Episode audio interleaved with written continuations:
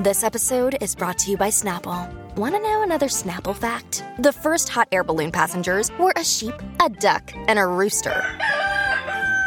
Ridiculous. Check out snapple.com to find ridiculously flavored Snapple near you.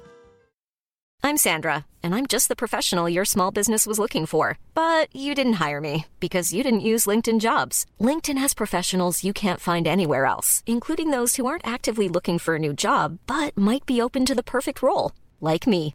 In a given month, over 70% of LinkedIn users don't visit other leading job sites. So if you're not looking on LinkedIn, you'll miss out on great candidates like Sandra. Start hiring professionals like a professional. Post your free job on linkedin.com/people slash people today.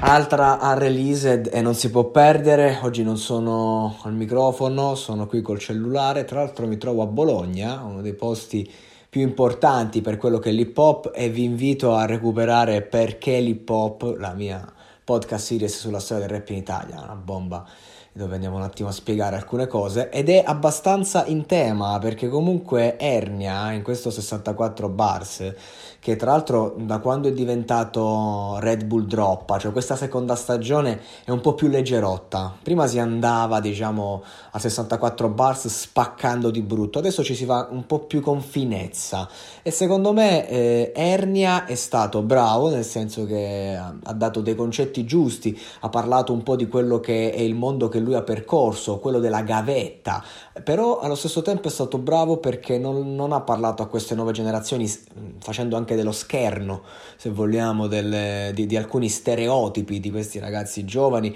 che sono anche un po' andati, però si è sentito di volerli rimettere in riga. Questo freestyle è proprio il ragazzo più grosso che però non è che ti viene a menare, ti viene a fare un po' brutto e tu magari stai lì ragazzino, magari ti stai anche zitto, no? Vi ricordate i tempi in cui si diceva oh, la porta rispetto ai più grandi, fondamentalmente è questo, perché Ernia non è che è andato dritto, ha fatto male, ha fatto il suo freestyle, ha fatto la sua cosa e, e questa seconda stagione appunto che non lo so, non mi convince appieno, però non mi dispiace.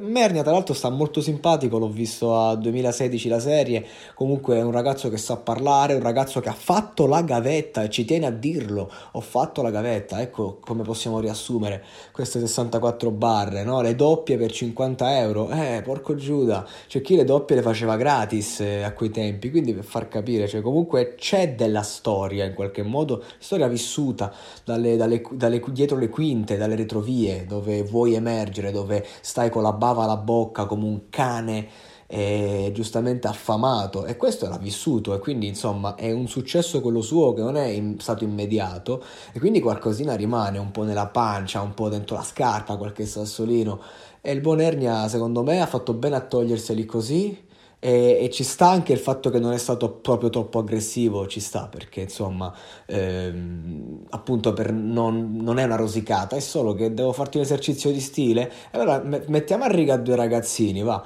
quindi big up, a me for- mi piace, eh, lo reputo un buon artista, ha fatto delle canzoni veramente interessanti, boh, non è un artista top da NBA, però insomma è una buona serie A sicuramente.